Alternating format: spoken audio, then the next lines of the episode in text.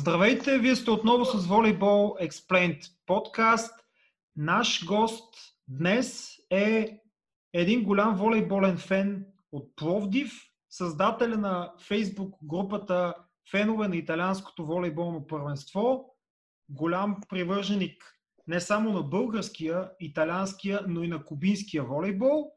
А съвсем скоро той беше организатор на шампионат за аматьорски смесени мъже и жени отбори в Пловдив.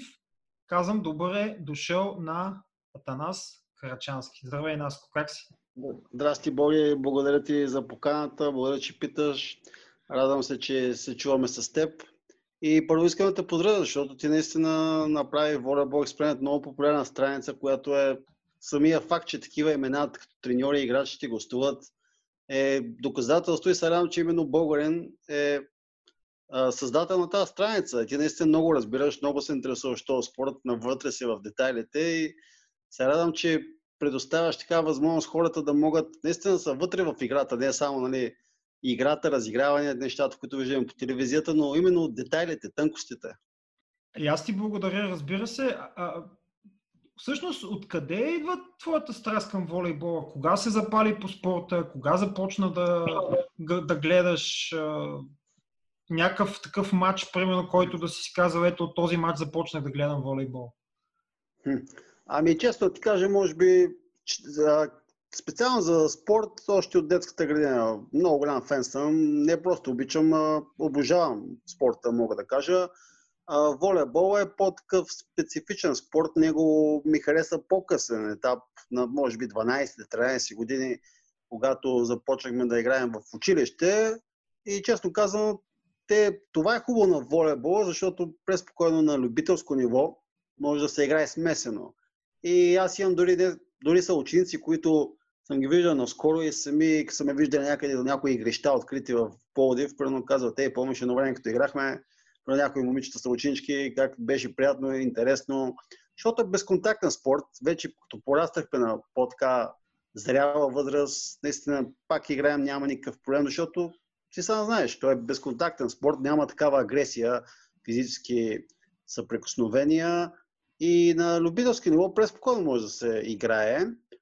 И наистина интелигентен спорт, красив спорт за интелигентни хора. А иначе първата ми голяма любов, като всяко момче, предполагам, най-вече в България, в Европа, беше без съмнение футбола. Мечтах да бъда футболист, но често казвам, не съм някой талантлив или някога съм бил, но когато малък, бях малък, тренирах. Може би бях на 10 години. Имах огромно желание, не спирах да бягам от един края до другия, но не се получиха нещата. След това спрях, може би към 13 годишен. В училище ме бяха видяли, нали, като по-висок за възрастта, поканиха ме да тренирам волейбол и хареса ми и доста добре се получаваше, имаше интересна група, но нещо бяха беше спряла някакси и нещата се разтуриха, може би около година, но наистина ми хареса спорта. Баскетбол ми е след футбола най-голямата така любов, чисто като отборен спорт, но се интересувам от много видове спортове, индивидуални, колективни. Харесваме. Любител съм и се радвам, че именно сега на тази възраст имаме възможност, дори хора, примерно като нас, които не са успяли поради една или много причини да станат спортисти, не говорим за някакви амбиции, болни или някакви такива, защото има такива хора. Не, чисто любителски и успяваме да се организираме и да живеем именно емоции, както с този шампионат, за който примерно по-късно по-детайлно ще обясня, да изпитаме такива емоции като на професионалисти, защото ние се организираме, правим си събития и всичко, статистики дори, много неща. Всичко исках да бъде наистина като емоции от професионално естество. Всеки да почувства такова усещане. Между другото, ти, ти, ти ще разкажеш за смесените отбори, но аз имам спомен как ние четвърти, пети клас не просто играехме с момичетата в училище, ние играехме срещу момичетата и отгоре на всичко те даже ни биеха от време на, на време, да не кажа, че те по-често ни биеха, отколкото обратното. След това, нали, 6-7 клас ние вече а, попораснахме момчетата и вече нямаше такива, такава опасност да ни бият, но в четвърти, пети клас изпълнят, че редовно си ни биеха.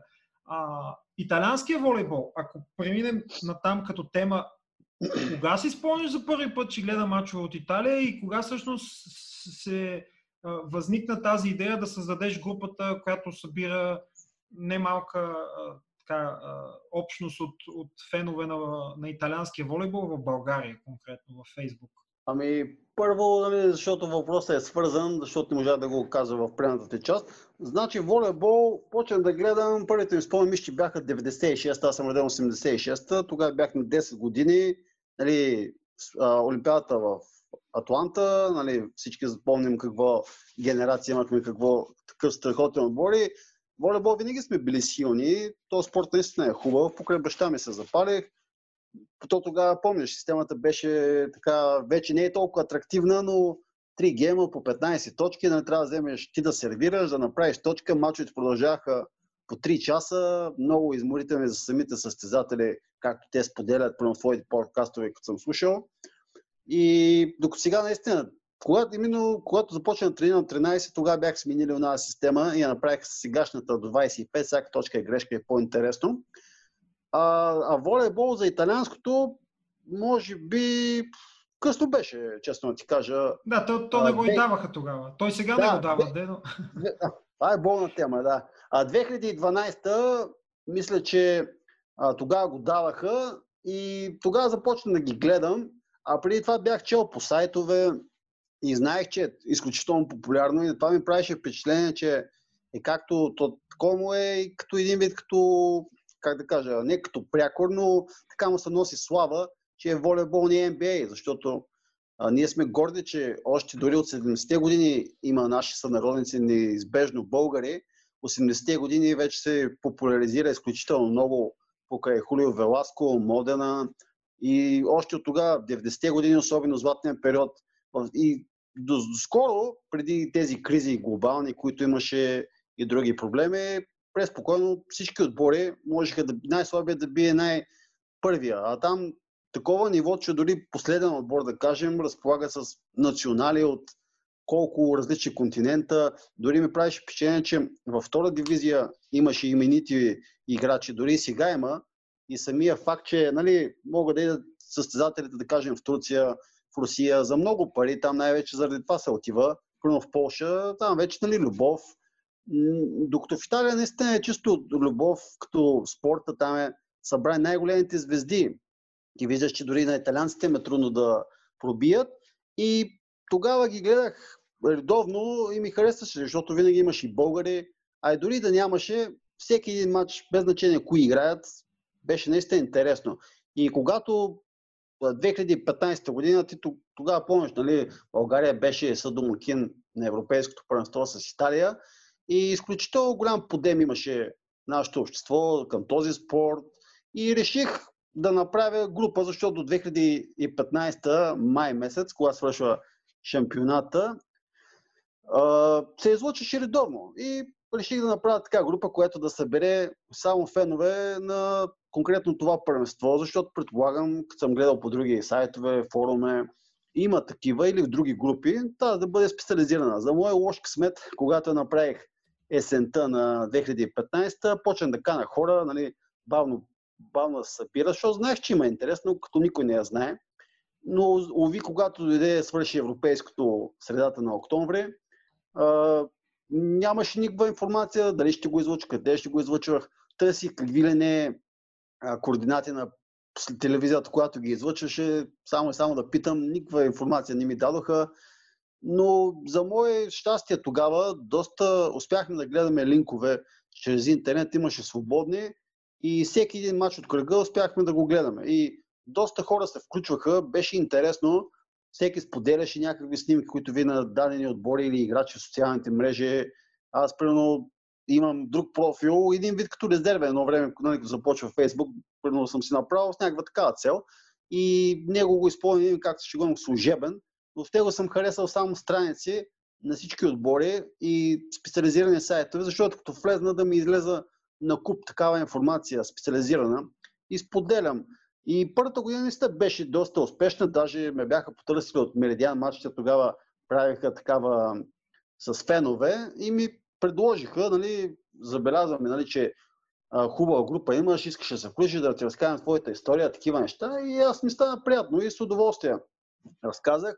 Но ви като не сте излъчи шампионата, някакси, особено след следващия сезон, вече от самата италианска лига направи каналите платени и оставаха единствено само тези телевизионните, които са по Рай Спорт. И някакси започна да спада интереса от гледна точка на като нямаш така информация, не е както футбол, баскетбол, да знаеш всяка събота неделя е припълнена програмата и телевизиите.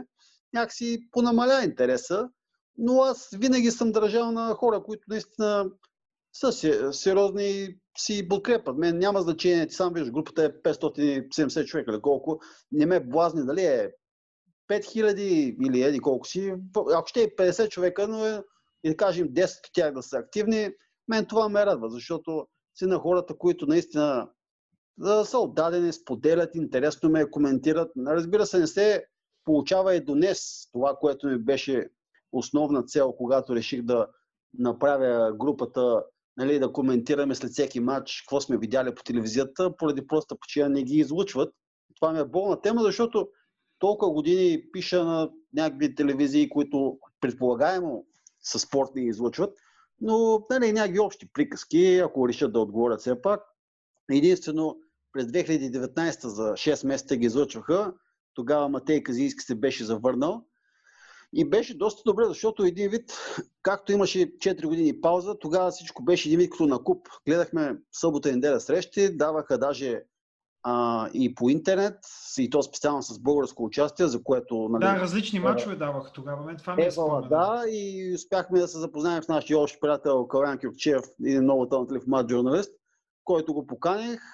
Е, бях му писал и нали, казах, много хубаво коментираш, ако искаш заповядай, в тази група е специализирана, говорим си за това и такива неща. Той се включи с радост, запознахме се, много приятен, възпитан младеж, много еродиран. И даже някой път се е слушал в някакви неща, които примерно съм му предлагал чисто нали, като телевизия да излъчва. Примерно, може би на теб съм му казал, то финалният матч, когато беше през май месец, беше тогава играха Перуджа и Убе и се реши всичко в пети матч. И му предложих, защото примерно коментира с още един, както италианците, те коментират по двама. Примерно те имаха, имат и млада журналистка по неговите години, която тя е интересно и момче, момиче, и двамата млади, талантливи. Да, те коментираха даже по спомен с Станимир, да, мисля, получи че доста. Да, точно. И се получи доста интересно. Това беше моя идея, му предложих и той я прие и се получи интересно. Ови, след този сезон спряха и до днес не се излъчва, но беше интересно, защото по-еродирано ти сам виждаш сегашната ситуация, как е, имаш Фейсбук страници, Инстаграм, всичко виждаш в реално действие, не е както преди нали, национална телевизия. Примерно коментатора, какво ти сподели, ти примерно го приемаш като чиста монета, докато сега ти в реално време получаваш, къде има една дума, повече информация, дали от теб, от тях, зависи какви сайтове следиш, кои играчи. Говоря конкретно за баскетбол, да, примерно и за волейбол, е така и за който и да е друг спорт. Между и другото, наистина, да, проблема, проблема, проблема с излъчването е много голям генерално според мен и той не е само в България. Мен лично обяснението ми за България, аз съм ти го казвал и преди в лични разговори, че за мен обяснението е, че вероятно правата не са, не са ефтини, да не кажа, че са скъпи, честно казвам не съм наясно, а интереса, интереса явно пред телевизиите в България преценяват, че интереса не е достатъчно голям, за да могат да си позволят да ги да, да, да ги вземат тези права, въпреки че реално място в програмите в, а, а, на телевизиите, аз съм убеден, че има предостатъчно, доколкото повечето телевизии дори имат повече от един канал. А, по отношение на излучването, идеята, идеята ми е, че, че проблема е генерален и ние, и ние не просто търсим свободни линкове, защото не желаем да си платим, а защото и не можем да си платим, по проста причина, че, че като се изключи Райспорт, който в България може да се гледа единствено по сателитно, освен с линк в интернет, мачовете се предават от платформата Eleven Sports, която ги предава само единствено за територията на Италия, което е пълен абсурд. Тоест, аз мога да бъда, което, което показва един генерален проблем с популярността на волейбол, с който между другото си говорихме в едно от предните издания на подкаста с а, Жоро Братоев, с Виктория Георгиева и с Тони Манолов, че някои хора сякаш нарочно се опитват да ограничават популярността на волейбол. Как е възможно италианското правенство да се предава в платформа, която си плащаш за да гледаш само на територията на Италия? Това са, това е не само загубени хора като зрители, а страшно много загубени финансови средства, тъй като аз съм убеден, че, че мисля, че 10 евро или нещо подобно е таксата на месец. В рамките на сезона това е нищо. Това, са, това са, излиза типа около примерно от някакви 20 евроцента на матч, нали, даже по-малко вероятно, когато се броят всички матчове, които се предават, което е пълен абсурд. Но в крайна сметка те така са решили, така са преценили. За мен това, това, не е, това не е резонно и ограничава възможността феновете извън Италия. Да не говорим, че в рамките на Италия Рай Спорт предава в интернет пряко и в интернет, но тези линкове са ограничени също само за територията на Италия. Да, а... от тази година наистина Рай не ги излучва. Елевен е платен. Началото започваме доста добре, защото при нашия приятел кубинеца Рони Сорис, чрез неговата страница Кубан Спайк излъчва, но най-вече е фокусиран, което е абсолютно нормално, мачовете на Лубе, защото там, там знаеш, че Това е подходяща тема, за да преминем към кубинския волейбол, между другото. Така че да. това, това е много добър преход. Разкажи Само повече да говоря тази страна. Две-три изречения искам да ти кажа за, за телевизиите. Наистина е обидно, примерно като българин, защото а, имаме, това е, говорим за, най, за един от най-популярните спортове в България от 40-50 години. А, имаме играчи, които играят на световно ниво, а те дори не, не се споменяват по интернет. Примерно, аз много харесвам баскетбола, но малко хора може би знаят, че дори повече волейбола. А, примерно за Везенков споделят, нали, казват колко точки е вкарал, но за, примерно за Казийски, да кажем, че е четвърти по резултатност общо в италианското първенство, пети по точки по сервис, Алекс Грозданов дълго беше втори по блокади. Примерно такива неща дори не ги споменат, което е тъжно. И друго е да гледаш всяка седмица, примерно българи или най-добрите от една лига, така се мотивираш. И мен това ми харесва на тази група, че без значение, има мъже, жени, момчета, момичета от 15 до 65, да кажем. И спорта наистина се харесва и от двата пола. Даже ме да твърда, че жените гледат повече, не се интересуват повече, но уви, като няма как да гледаш за нашите, а иначе за правата съм си говорил, но казва, че не са толкова скъпи, но казва, че няма такъв интерес. Според мен, ако се направи нещо, един вид като магазинно предаване, както ти правиш подкастове с Никола Мазоди и с Рония Сорис, а, ако се направи нещо подобно, ще е интересно, защото, примерно, да, почва матча, свършва матча, коментираш и да, но ако няма някакси да е навързано, както футболни предавания, баскетболни или други магазини предавания, няма как да поддържаш интереса. А не може да имаш играчи, примерно Матей Казински на 36 години, продължава да прави невероятни неща. За мен няма лойка. Примерно излъчваш спорт, футбол, окей, нали? Най-много се котира в България, макар че сме много трагични. Обаче, то някакво да излучва, ще започват при главна новина, при Левски ЦСКА, какво станало, а не се започва с малкото неща, които уви имаме. За мен наистина е странно. И пет години да не излъчваш, постоянно има българи, той имена като Цветан Соколов, Матей Казийски, които са световна класа и признати от всякъде. За жалост, за жалост е така, резона причината, според мен е изцяло, изцяло от интереса. Сега, честно казано, и ти си прав, че аз от гледна точка на финансите не съм запознат точно какво се иска като и с как, каква възможност, какви ресурси могат да отделят телевизиите, но наистина това е. Аз споменах между другото за, за кубинския волейбол, понеже ти освен фен на волейбол си специално фен на кубинския волейбол. Разкажи, моля те малко по тази линия точно каква е връзката. Ами, чисто спортна волейболна, няма никаква чисто, нещо идеологично, защото не знаеш, има хора, които нали, ги идеализират там техните лидери с техните измислени революции и подобни неща. А, може би за първи път, когато първите ми спомени бяха 2003 когато а, Световната лига започна така да се излуча в БНТ и, и гледахме редовно. С съученици сме коментирали, доста хора се вълнуваха. 2004 играхме с Куба, мисля, че. Да, и тогава. 2004 беше... или 2005 беше един от, един от двата сезона. Беше. беше ми интересно да ги гледам. В смисъл някак толкова. Даже не си спомням тогава, че примерно при жените са били толкова. Казах се едно колко добри са били примерно през 90-те. Мъжете наистина доста интересно. Играеха различно, различно от съвсем другите, защото си спомням, тогава играехме често в финалната шестица и всички отбори имаха някакъв наистина такъв сходен стил, докато Кубин се играха наистина по-нестандартно и в последствие 2007 периода до 2012 имаха един уникален отбор, самия факт, виждаш, Фредо Леон, Леао, Хуан тогава не беше, но той наистина неговата история е друга, но феноменален играч Симон. Наистина имаше една снимка, която си спомня много а, интересна, а, която беше качена. Примерно момчета, които играят примерно за 30 долара на, на матч и се готвят за поредно си участие.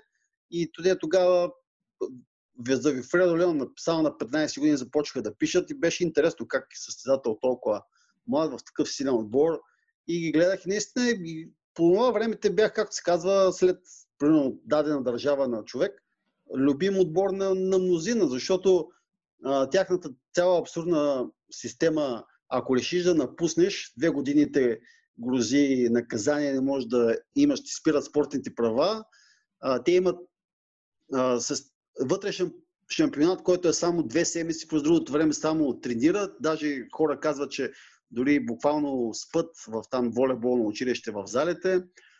И наистина феноменални успехи, защото при тях няма такива дата, project, такива скаутите, които използват програми, само листи химикал и такива състезатели, които само реално тяхното представяне беше през лятото, за такъв дълъг период се направиха и те, ако се бяха останали като отбор, мисля, че миналото десетилетие ще да доминират. Ти сам помниш колко епичен беше матча 2010 четвърт финала с тях. Но наистина много интересен отбор и винаги са ми били интересни, съм ги подкрепал. И последствие... Само като имена, като се изборят хора като Хуан Торена, Симон, Леао, Леон, а, те, то няма въобще и Разуело, Ернандес, а, а, Майкъл Санчес, и те дори няма място за всичките буквално. Абсолютно. Това, това е Самия факт, че първо две години си наказан, първо както беше Хуан Торена, Симон, и след две години се връщаш Нали, те през това време са тренирани, но само в тренировки знаеш, че е трудно. Аз съм и ти казал, това... между другото, за Хуанторена, че спомена ми е, че играха някаква контрола в София, обаче не си спомням коя година. Предполагам, че Хуанторена е бил юноша бледен, примерно 2002-2003, примерно бил е на 17-18 години и дали не бяха с Райдел Плей, който тогава беше кубинския диагонал и си спомням, че съм ги виждал на Илиенци. В последствие, а в последствие даже сега си замислих, че Вилфредо Леон съм го гледал на живо 2012 година а, на Световна лига в София. И това е всъщност... на същия матч бях и аз тогава а, и си спомням, че... За последно тогава мисля, че съм го гледал на живо. Да, имаше уникален скок и той до сега има и наистина феноменален играч. И ми стана интересно, те след 2012 започнаха един чувствителен спад. Сега имат доста талантливи футболи, се възраждат. Вече свободно могат да я подписват с отбори в чужбина. И сега ми е интересно, потърсих група в интернет, дали има, къде мога да разбера повече информация. Намерих Лос Леонес Дел Волейбол Кубано, лъвовете на кубинския волейбол. Там се запознах с Рони Сорис, нашия общ приятел, който е модератор и наистина с много приятен еродиран човек който изключително много знае за кубинския волейбол. Той ги познава буквално от ранга на Симон до начинаещи волейболисти. Много пише за тях, много им помага с информация, с клипове. Той е започнал чисто любителски. Впоследствие те са свързали състезатели с него, нали, да се интересуват кое той ти е гостувал. Аз ти, ти, ти го да, бях препоръчал, как се казва. Аз трябва да ти благодаря за това, че всъщност покрай теб се всъщност запознах и с Рони и с Никола, с които правим италианския подкаст. А Рони отделно ми беше гост преди това да. и в самия подкаст в първо темпо беше гост. Така, че... И с Рони наистина сме си говорили но той буквално знае всякакви неща за спорта извън тях, за, за име е споделя какви неща. И наистина е изключително, те са изключително, че наистина да имаш първенство само две две седмици в годината, да нямаш никакви модерни условия и неща, да те грозят такива забрани, че ако напуснеш. Но в момента имат много талантливи футбол. Те до преди две години само в Аржентина ги пращаха. А, вече спокойно играят и в Европа. И Между другото, да... струва ми се, струва ми се, извиняй, че те прекъсвам, струва ми се, че до, до няколко години е твърде вероятно големите имена да започнат отново да се притесняват от Куба, защото има стезатели като Симон, който има още няколко години да играе, който се върна в кубинския национален отбор. Имат играчи като Марлон Янт, който, да. който е в Лубе, макар че за момента естествено е резерва, но той е млад и изключително талантлив. Имат играчи като, като Мигел Анхел Лопес, който играе като четворка или като диагонал, който играе поправим, ако, ако бъркам в Сада Крузейро, който е да, да, точно. на Южна Америка. Имат играчи като Осниел Мергалехо, който също много ми допада като стезател, който играе в Шумон под ръководството на Пранди. Там има още двама, двама кубинци, Алонсо и Ерера, мисля, че бяха, да, които също точно. са изключително качествени стезатели. Така че кубинския волейбол напредва и най-после това отваряне към света, аз съм убеден, че няма как да не доведе до това кубинците първо да спрат да изтичат като материал към други държави, макар че то не е изключено. Примерно, Естрада, който е, играе в а, Модена, се говори усилено, че той желая да играе да. за италианския национален отбор, не за кубинския, макар че мисля, че за момента това не е сигурно. Така че за мен лично няма абсолютно никакъв спор, че, че съвсем скоро кубинския национален отбор може да бъде пак а, а, голяма сила, каквато беше до 2010 година. Абсолютно. А иначе с до 2012 беше, даже.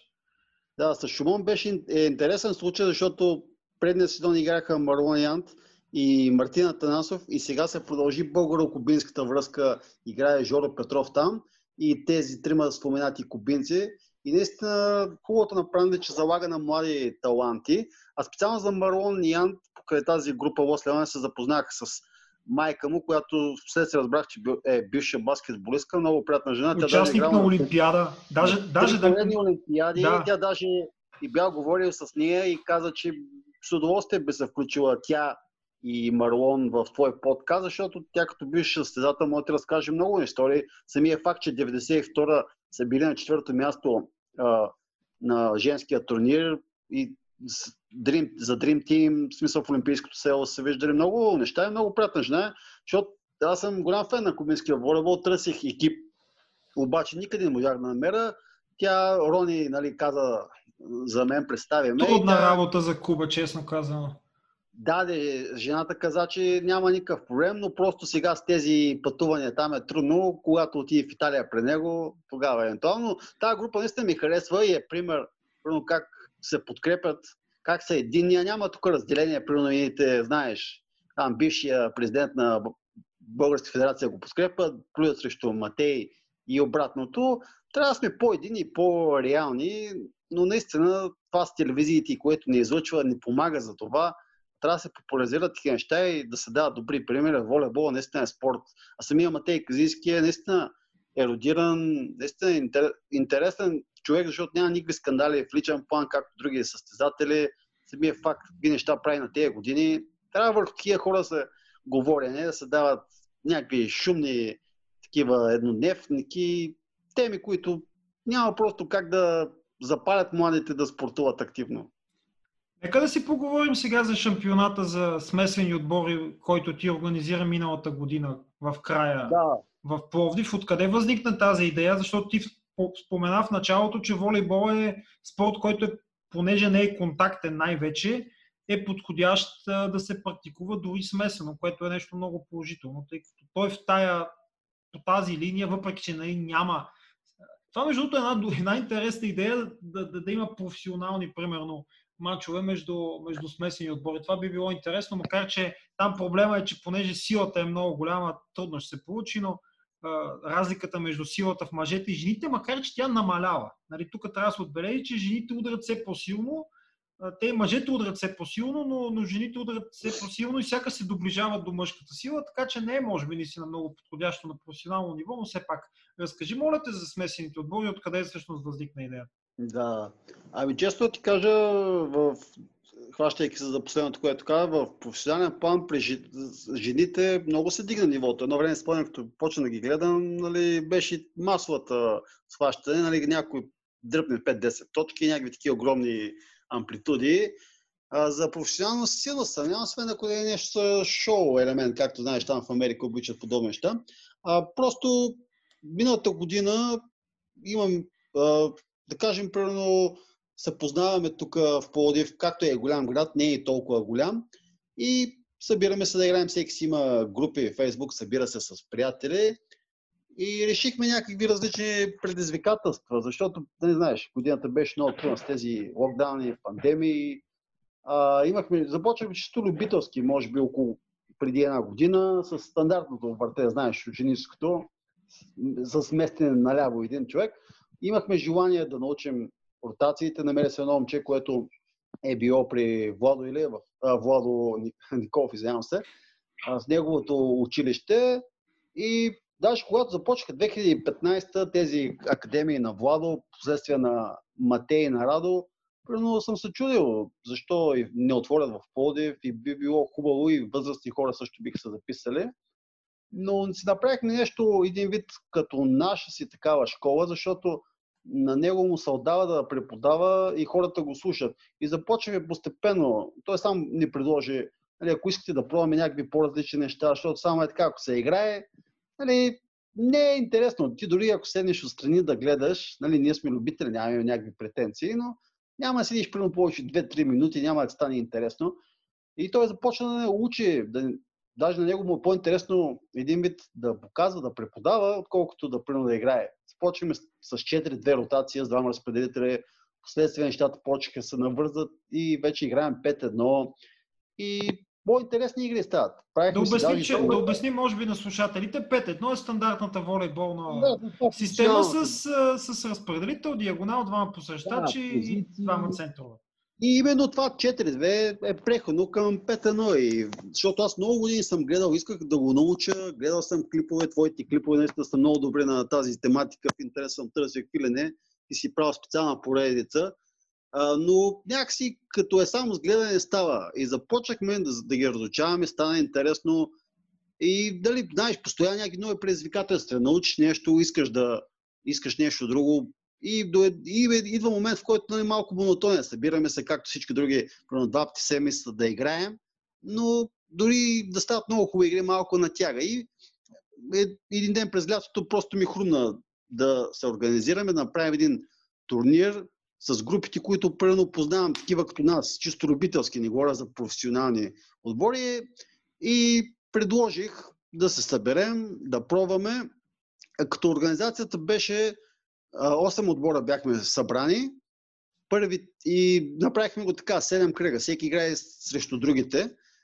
И на, на точки, нали, стандартно подобни неща. И имаше, имаше изискване. Всеки отбор да има 10 човека минимум, максимум 14 и поне две жени, като едната задължително трябва да играе. И всеки, всяка една двойка от този кръг, примерно 4 мача на кръг, всеки имаше свобода да се организира помежду си, да си запазва часове, къде да играе. Нали, аз като организатор координирах. И постепенно започна да, става интересно, хората допадна им, обединиха се като отбори, вижда ги как от кръг на кръг повече се спотяват и примерно почнаха да си правят екипи, да се отличат именно като отбори. Всеки последствие си направи някакви групи в месенджер, които там да си координират там техните си действия. Записваха си някои даже матчове, после може би да си ги анализират. Ходиха, когато беше възможно и залите бяха отворени да гледат други отбори, които ще играят следващия кръг. Наистина, нали, в началото може би започнаха по-така любителски, но после им стана наистина интересно, защото Примерно аз съм играл в такива турнири, които са били преди, но те са един вид, бяха като маратон. Да кажем, пак 8 отбора за един уикенд.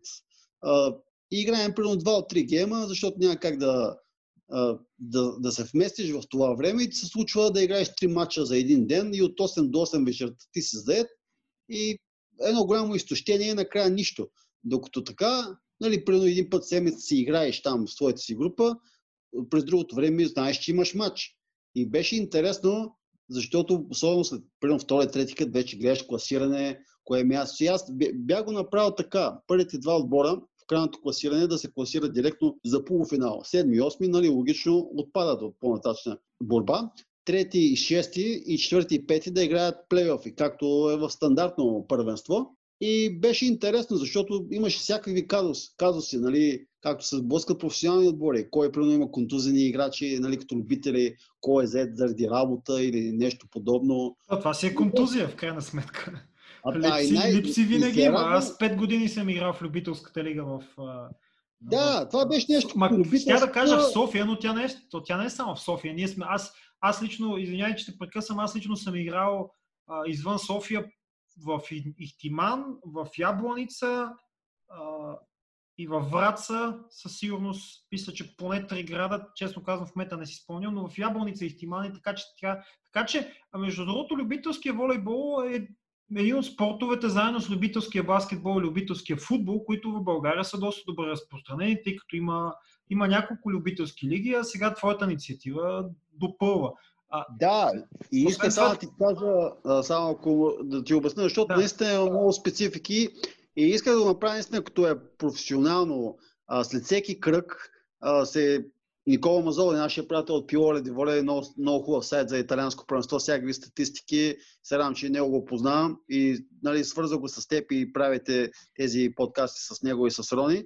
След, иска да е наистина както професионално първенство. След всеки кръг се избираше най-добър на даден матч MVP, отделно Ladies MVP, нали, най-добра от жените и за фейрплей, защото исках да ги стимулирам в тези награди. Се бях нагърбил да вода и статистика, макар че аз съм абсолютен любител с листи химикал, но а, беше като, точно като професионален но първенство, да кажем италианското. Нищо не липсваше. Примерно общ брой точки, а, асове и блокади и в след всеки кръг започна да ги качвам топ 10 и хората си ги гледаха. Нали? Някои се шегуваха, но се интересуваха и им беше интересно и накрая, когато свърши редовния сезон, на тези тримата, най-много точки, най-много блокади, точки от сервис, бяха дадени призове с тяхното име за, за Fair за Ladies MVP и се радвам, че Никола изготвяше след всеки кръг тези неща. И това бях писал, защото си направихме страница във Facebook, че именно човек от неговия ранг, който изготвя за най-доброто първенство в света, да прави за нас, наистина много интересно. А и се радвам, че родители на някои от играчи също ги подкрепяха, гледаха, когато зелите още бяха отворени до половината шампионата. И за мен като организатор беше много приятно примерно, да видя някой, примерно баща на някой състезател, майка с по-малък брат, сестра на даден играч, защото имаше, имахме хора от 16 до 45, даже едно момче беше записал баща си, дори и майка си, защото нали, изискането беше да има двама човека и той имаха си нали, момиче, но записа и майка си и беше интересно. И сме да твърда, че точно това, където говорихме по-рано с теб, че жените наистина се старят много и по нищо не отстъпват и на мъжете на това ниво. Имаше ли, имаше ли отбор с повече от една жена играеща им предвид? Да, да, имаше, то, имаше някои играеха по двама. Примерно в моят отбор бяха двама. Две. Освен разпределител, имаше едно момиче, което играеше Либеро. Нямаше ограничение, както е в любителската лига, доколкото знам, аматьорската, да е, примерно ако има жена, да е само Либеро. Тук всеки си избира, но нали, масово беше разпределител или Либеро. И беше интересно. И също така, след всеки матч, който искаше, водих едно кратко интервю от 2-3 минути, да кажем, първо мнение за матча и се радвам, че имаше хора, които се съгласяваха и ги качахме в тази страница. Също така не отразяваше най-известния сайт в Полдив, Полдив 24, за което съм благодарен. Наистина беше интересно, защото след всеки кръг имаш, примерно, статия за шампионата в сайта, примерно си качвахме в нашата страница видеа, и имахме група, нали, в която е за шампионата, споделяхме всички новини и наистина точно се едно си в истински шампионат два месеца. След това вече нали, плейоф, финали. Нямаше заради пандемията как да се направи с публика, но наистина финал беше интересен. Пуснахме го лайв, доста, много хора го гледаха.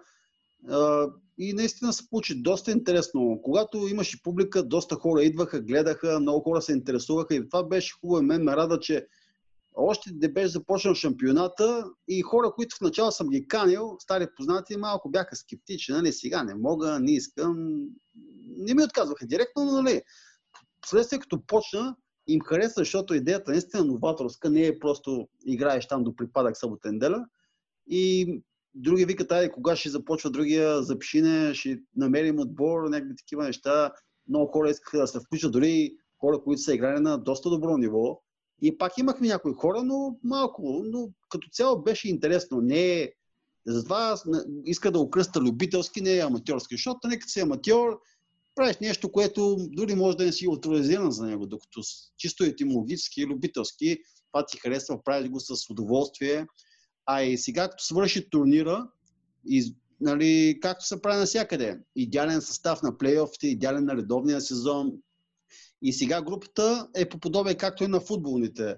А, групите помежду си да се оговарят за спаринги, примерно някой търси, не му достига. Един вид като наш си общност. И се радвам, че хората вече все повече се включват и използват групата по предназначение. Март месец смятам да направя ново издание, вече да малко да вдигнем нивото, всеки да играе 5-1, защото за предното нямаше изискване, имаше хора, играеха 4-2, но следвам, че по време на турнира всички го понаучиха, пробваха и пуснах анкета накрая от тези Google формулярите, всеки да си каже мнението. И наистина, от това, което гледам и сподели с хората, на хората им допадна, защото по този начин наистина изпитваш удоволствие. Никой не играе за пари. Нали, такива неща никой не поставаше или не иска. Всеки лев, който примерно сме вложили в награди, даже имам идея, примерно има едно момче, което познаваме, ходим при него да играем.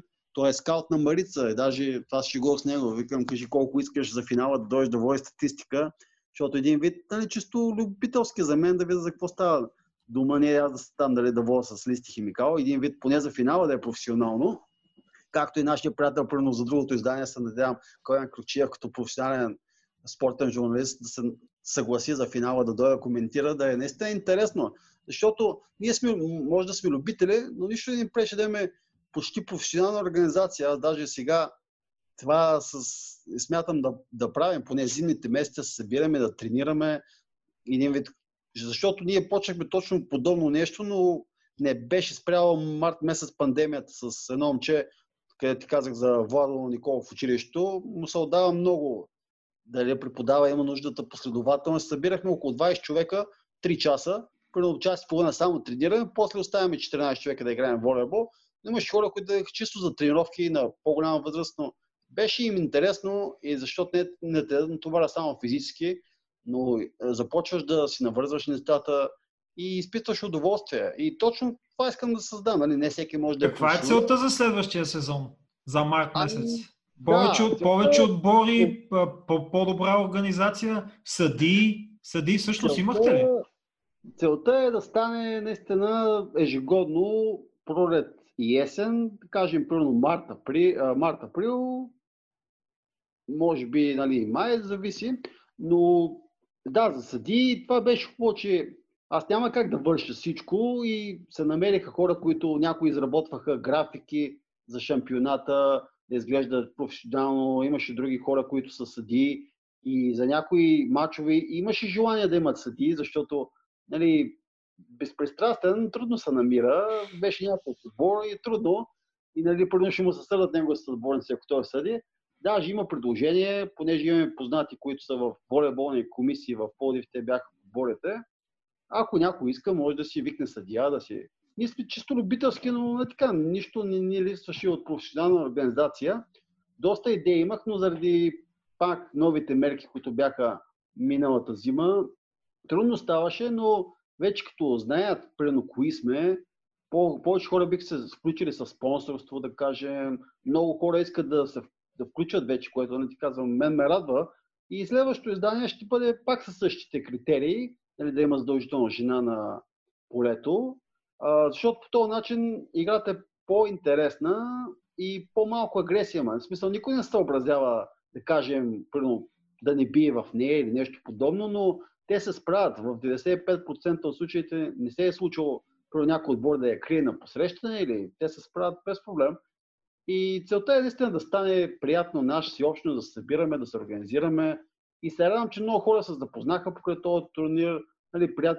противници само на двата часа на матча. След това приятели. Даже мислих да направим и матч на звездите, като свърши шампионата от всеки матч да има по едно момче, едно момиче, но заради пандемии имаше и хора непълнолетни, нямаше как да ги направим, но живот и здраве, нищо не ни пречи да се организираме. Почти този турнир сме го направили почти с никакви средства, честно казано, но ето нищо не същи. Статистика, отразяване в медия, видеа, интервюта. Даже и жените се включваха на, интервю, на интервютата в моя специална рубрика как се шегува красивата страна на шампионата.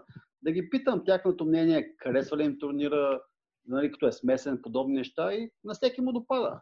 Аз между другото, първо а, искам да ти пожелая успех и за следващия шампионат, понеже това е една много готина инициатива, по мое лично мнение, пък и предполагам не само, а, но, но струва ми се, че а, това е доказателството, че когато се водят класации, най-добър състезател, фейрплей и различни награди, статистика, това винаги повишава интереса, защото а, по принцип ние хората сме визуални животни, така да се каже. И ние искаме да виждаме, че нещо се получава, искаме да има класиране, не просто да играем за ей така, нали, за удоволствие. На нас ни трябва някакъв стимул за успех. И аз съм убеден, че когато това нещо се прави с ентусиазъм, както го правиш ти, от една страна и от друга страна, когато има някакъв стимул, дори той да е, дори да не е финансов, дори да, дори да е само просто аз да съм първи, аз да имам най-много точки, аз да имам нашия отбор да победи, а, и да го пише някъде, не просто да победим и след един час да сме забравили, че сме го играли този матч. Не е в това въпроса. Въпросът е наистина да има стимул. Аз съм убеден тогава, че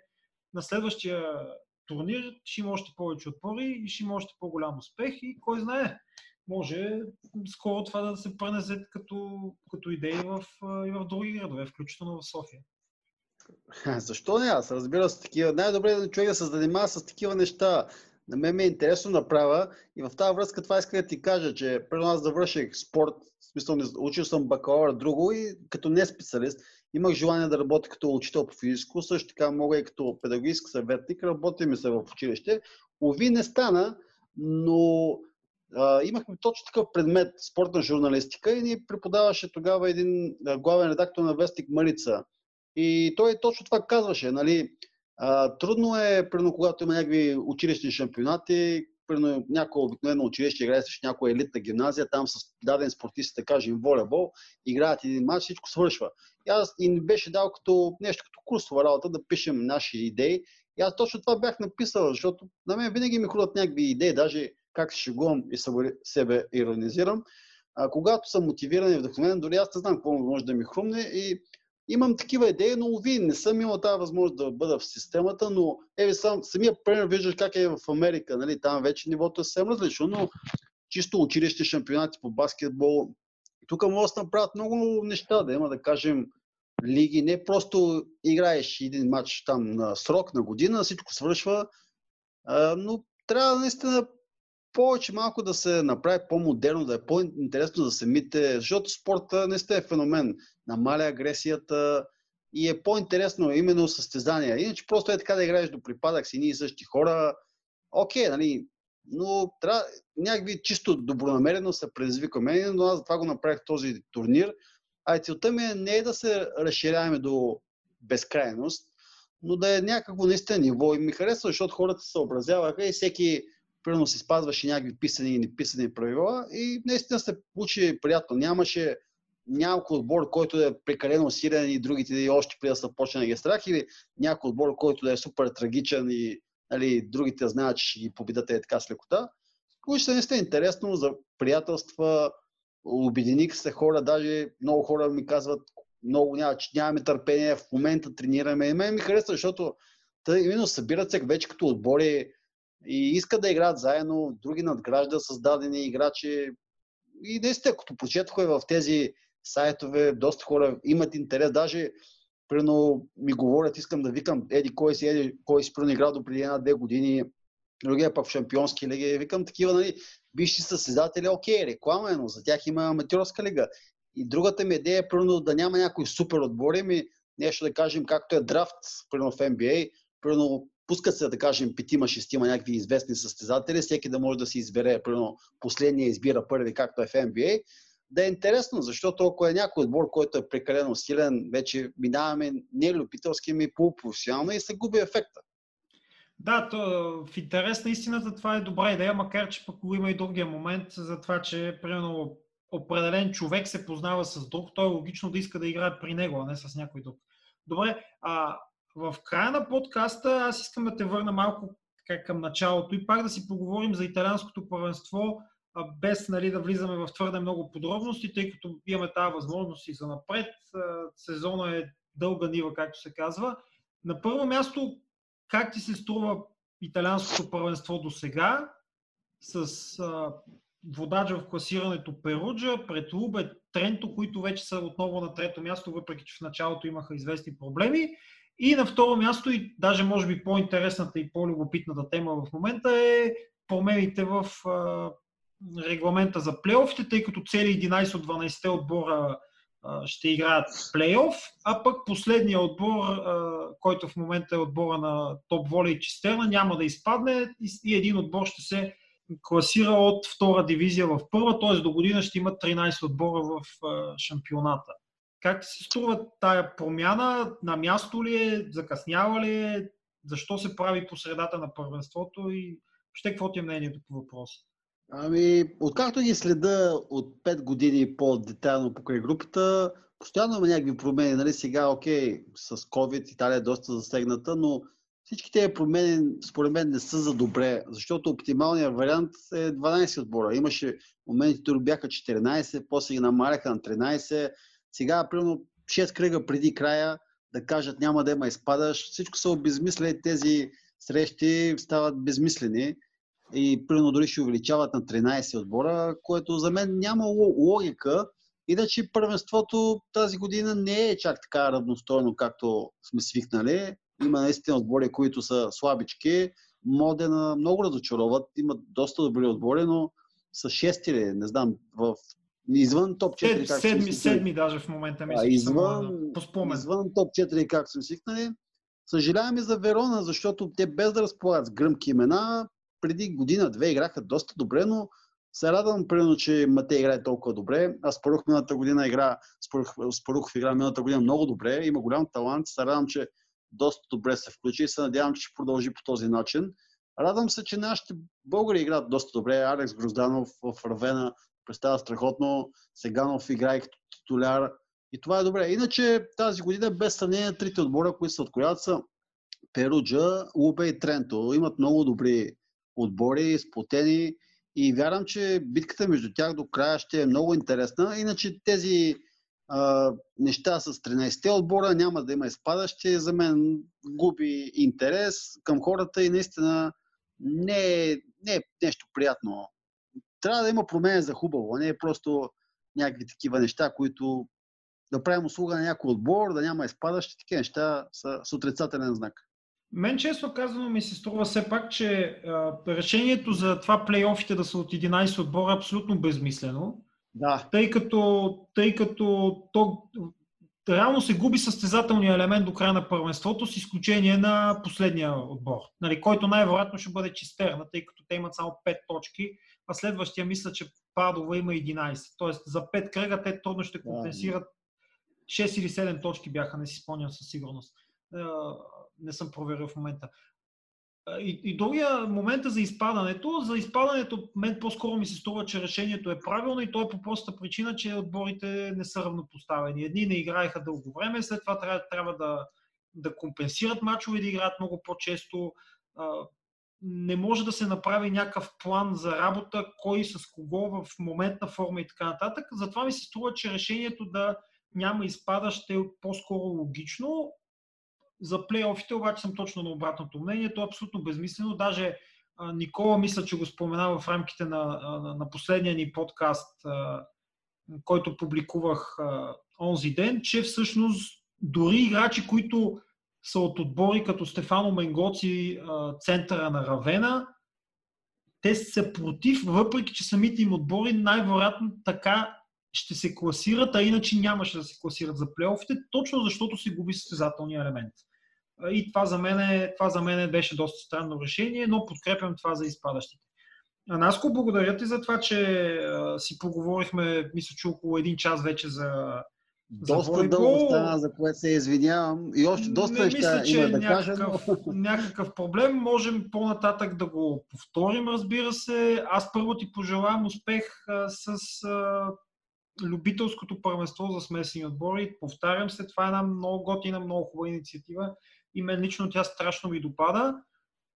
И ти пожелавам успех с групата и се надявам, въпреки всякакви обструкции, препятствия и подобни, пак да гледаме български, т.е. не български, италиански волейбол по българска телевизия.